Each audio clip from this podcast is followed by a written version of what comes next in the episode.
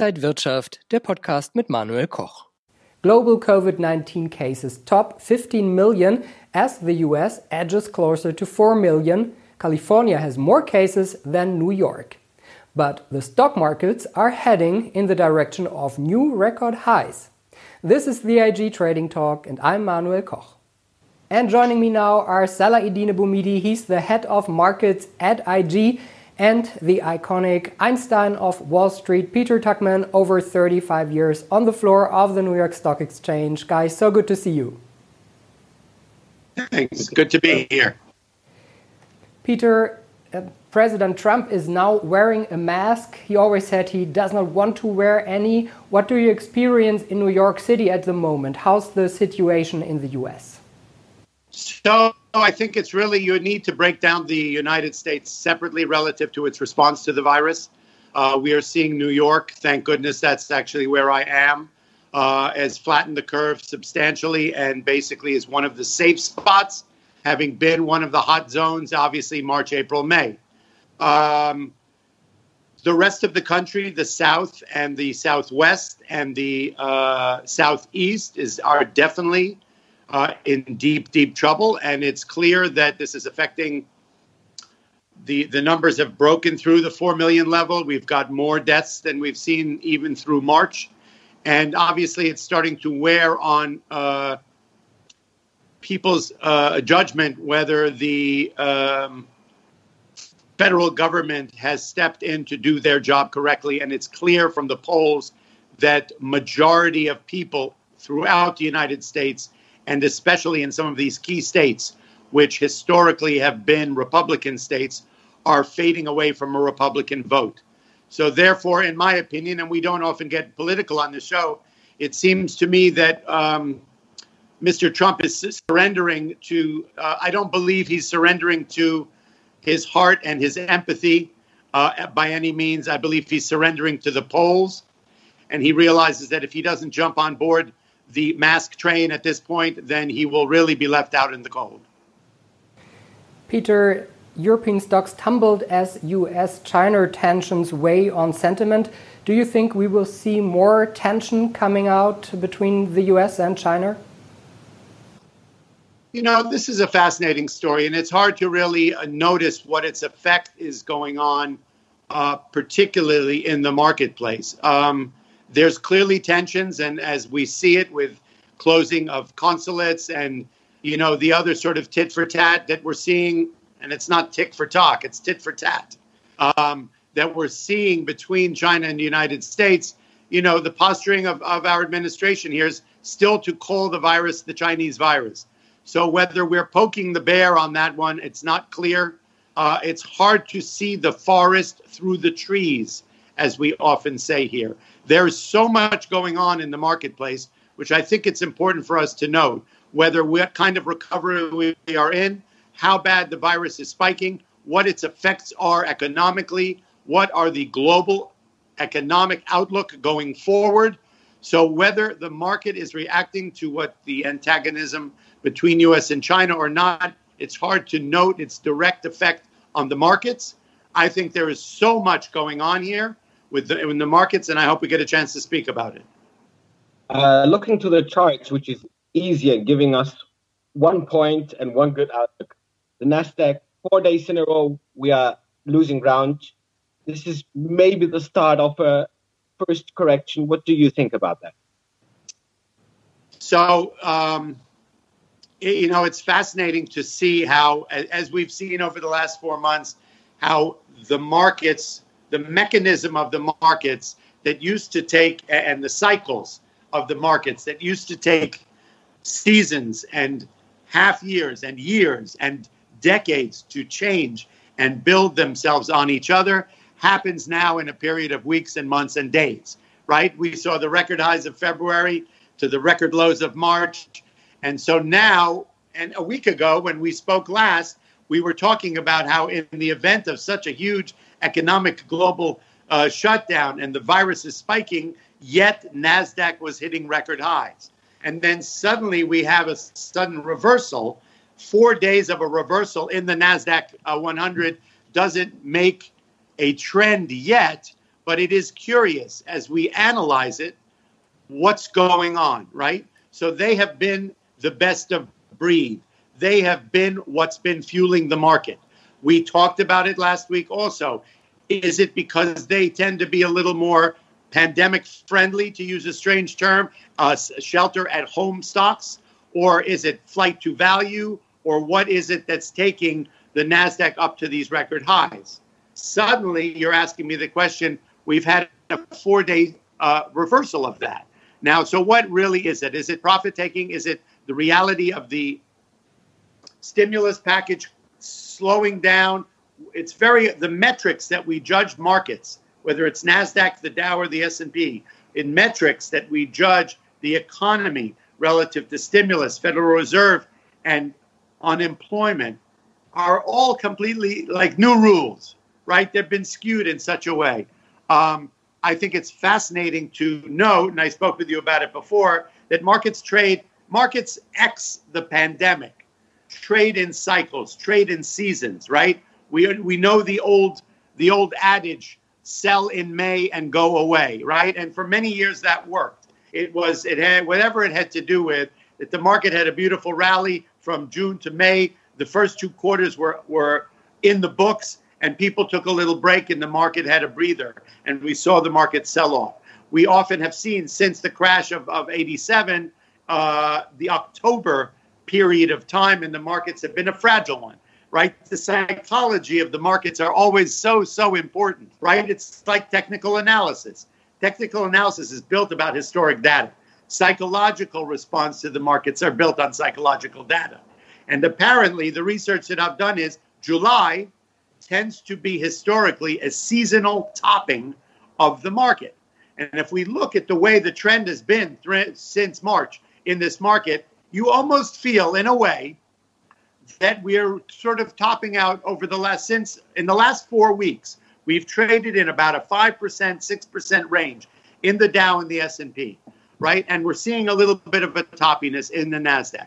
So whether it's and and just tell a quick note, historically, the reason for that was in the early part of the century when we were an agrarian uh, society, that what happened was come summertime, people would leave the cities and go to the countries, and there would be a drawdown on city banks, and there would be a, a, a deposits made in country banks, and that put a bit of a damper on the market. A little historic tidbit, thanks to Arthur Cashin, one of my mentors. So I'm not clear what it's about. It does feel toppy. What do you think?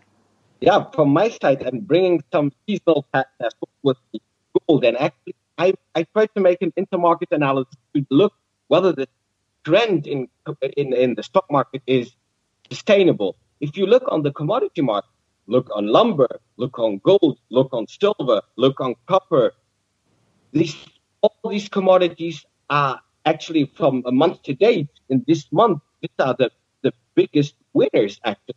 So this month is commodity month. And if commodities are rising, they fuel, of course, inflation. Oil as well, not so good as, as the others, but they fuel inflation.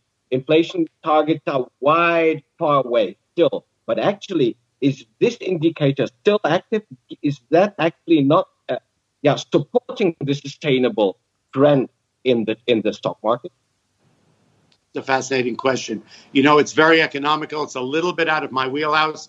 What I will say is, though, that so why do why are we saying look, there, there the market has had an unprecedented rally, right? Is it sustainable, right? We are now making we're starting to the mistake I believe we're making is that that we're making an economic judgment about the recovery based on skewed unemployment numbers and uh-huh. skewed stimulus, right? So it's, I mean, I mean, I, I looked it up. There was a fascinating um, thing that I really wanted to bring up. I, uh, it's hard to notice here, where um, we're making a judgment about the state of the consumer, the level of unemployment, and the recovery of the economy in a market that is being inundated and flooded with liquidity in stimulus right? Now, what happens for that? It's like if you're driving with your foot on the gas, right? Eventually, without if you are not able to to sustain that, you're either going to have to stop and fill up the gas again, or eventually you're going to just run out of gas and come to a coasting halt. Where are we going now? The uh, our um, Congress and Senate uh, this weekend went home without reinstituting a new stimulus package. Right? People here have the state of the consumer. Look, let's talk about earnings for a minute. We saw the banks show a huge surge in trading, a huge surge in consumerism. The health of the consumer seems to be coming back on board. Yet, that is strictly a function of the fact that those who are in the workforce or have lost their jobs are still receiving this stimulus package. And I think we've seen that eventually. Also, we've talked about the flood of money liquidity into the uh, into money supply and and and uh, by the Federal Reserve. That is not sustainable for a while, uh, forever and ever. And so, while the commodity rally could be people starting to build a base about hoping for a recovery and to build the infrastructure up. Maybe it's a bet on the Democrats that Mr. Biden is a is an infrastructure guy and he's going to hopefully start making jobs available and do that if that's who ends up winning the election. Um, I think it's important for us to note that we cannot judge, make economic judgments about any of these things without taking into fact that the new uh, uh, pieces of the puzzle are not here to stay. That they, yes, there may increase to $600 for another six months. I hope so for people who don't have any money. God bless them. Or some kind of a further stimulus package and whatnot. But this is not going to continue. I don't think can't continue forever. Warren Buffett bought some more stocks of Bank of America. He spent 800 million US dollars. Are US banks interesting for investors? Um, is that a question for me or for Salah? No, for you. Would you buy Bank of America stocks? So, you know what? It's a fascinating question. I can't really specifically identify what stocks to buy, whether it, it appears from the uh, earnings and la- lack of, or whatever guidance were given by the banks, which were the first to report, um, that they feel robust. And we talked about it last week also. Let's remember that what industry and what sector was the strongest coming into this pandemic. And the banks were in incredibly healthy condition. Their balance sheets were strong. They had just come out of a 10 year plus rally of a stimulus package from the last financial crisis. What we saw was obviously they, they, they, uh, the first quarter in the pandemic hurt everybody in a big way. And without guidance from the banks, we couldn't get a sense of what the future looked like. But what we did see from the reporting last week of the banks was robust trading, right? Incredible volumes. People actually taking control of their money and trading. Banks trading. Profits being made across the board, I think, except for Wells Fargo, which always seems to be the sheep at the back of the booth. Um, but most of the banks showed robust balance sheet, robust trading they're obviously a, a an end point of whatever the state of the consumer is, whether the consumer is at work and healthy and robust and putting his money in the bank, or the consumer is the recipient of a stimulus package, whether it's corporate, individual, or whatnot, the banks are the end point of all of that money. And so they've proven from this last report to be an attractive place to put your money. Apple pushed back its iPhone 12 event to late October instead of September. Do you think more companies will have troubles with their production? So, I think it's really fascinating to watch what stocks. So, even though the indices are up, up, up since March 23rd, and we know why, and there are some stocks that have have benefited from the shelter in place and um, pandemic. Um, it's amazing to see the second tier of companies that are been benefiting from our new world order that we have now. For instance, the auto industry up 44%, right? Why is that? Because people are not flying, they're going to drive, right? As we start to open up our economies, people cannot stay locked in their house forever and ever. Even though it appears to me that we may go back to a, a, a lockdown because of the unfortunate way the virus is spreading in much of the United States. there are recipients within the financial within, within the markets of companies that are going to benefit. Sales of, of autos for sure. People are still going to want to drive and not fly. So sales of autos have gone up. And we're seeing it a lot of in the supply chain of some of the tech companies, right? First of all, we saw Best Buy do kind of well, and we saw a number of the uh, uh, semiconductors also benefiting from this. Um, as you and the three of us have discussed now for the last three months, uh, my question to you has always been Will the economy catch up with the market, which is strong and robust, or will the market catch up with the economy, which is in a dire strait? I don't believe we've even seen the beginning of what this is the pandemic and the continued uh, uh, unavailability of the reopening or unaccessibility of the reopening or the stop and start of the reopening is going to have on personal income and and uh, and, and, living standards, uh, uh, um, uh, real estate across the board. I mean, let's think about it. When people stop getting the stimulus package, they're not going. The majority of American workers are not going to be able to pay their rent. Uh, they're not going to be able to go out and shop. When people are not out in the malls shopping, the malls are not going to be able to. The, the shops, the retail, are not going to be able to pay their rent. Those people are going to start defaulting. We've seen if it's not a number that they put out a lot, but if you look in the nooks and crannies of the economic report of what's really going on, and the state of the U.S. economy and a lot of the global economy um, is that there there are huge fractures in it, right? You know, the minute we do not uh, uh, support the majority of the population of the United States with some stimulus until they get their jobs back again, which may not come for a while. Fifteen thousand uh, restaurants, I believe, in the U- New York area closed or in New York State, or it was a number. I'm not sure if it was statewide or whatnot, but we're going to start seeing that uh, happening.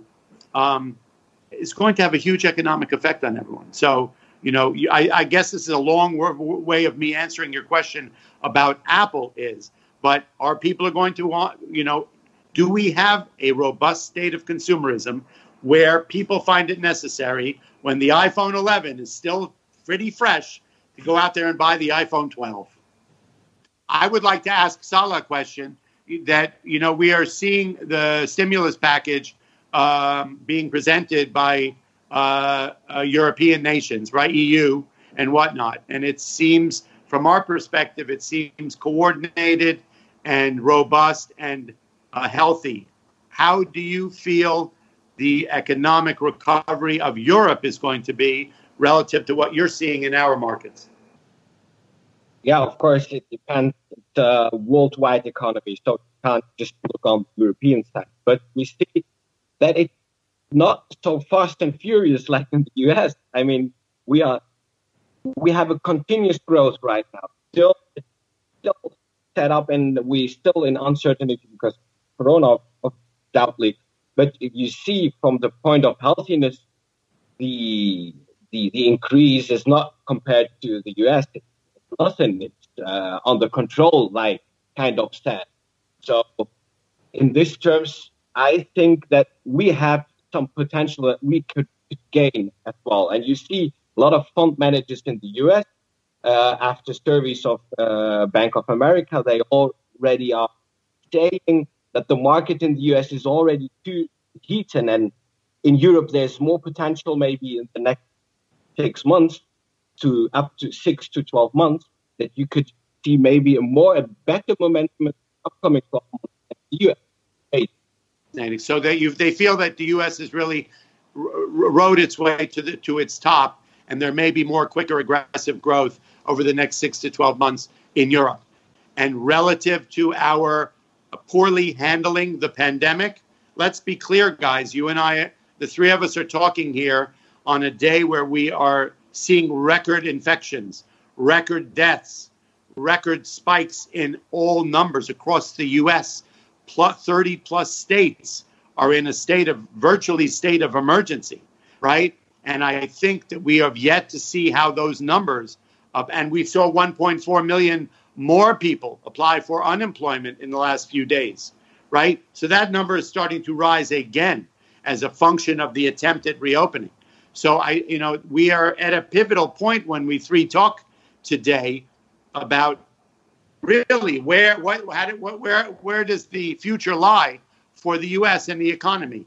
And I beg the question once again: Are we are going to finally see that? Unfortunately, the uh, market to catch up with the the state of the economy, which I believe is in trouble, or the other way around. Guys, thank you so much for all your thoughts and input. Um, Salah Eddine Bouhmidi, head of markets at IG, and Peter Tuchman, the Einstein of Wall Street. Thank you so much, guys. I appreciate your time. Thank you. And thank you for watching. This was the IG Trading Talk. More information on IG.com. Thank you so much and see you next week.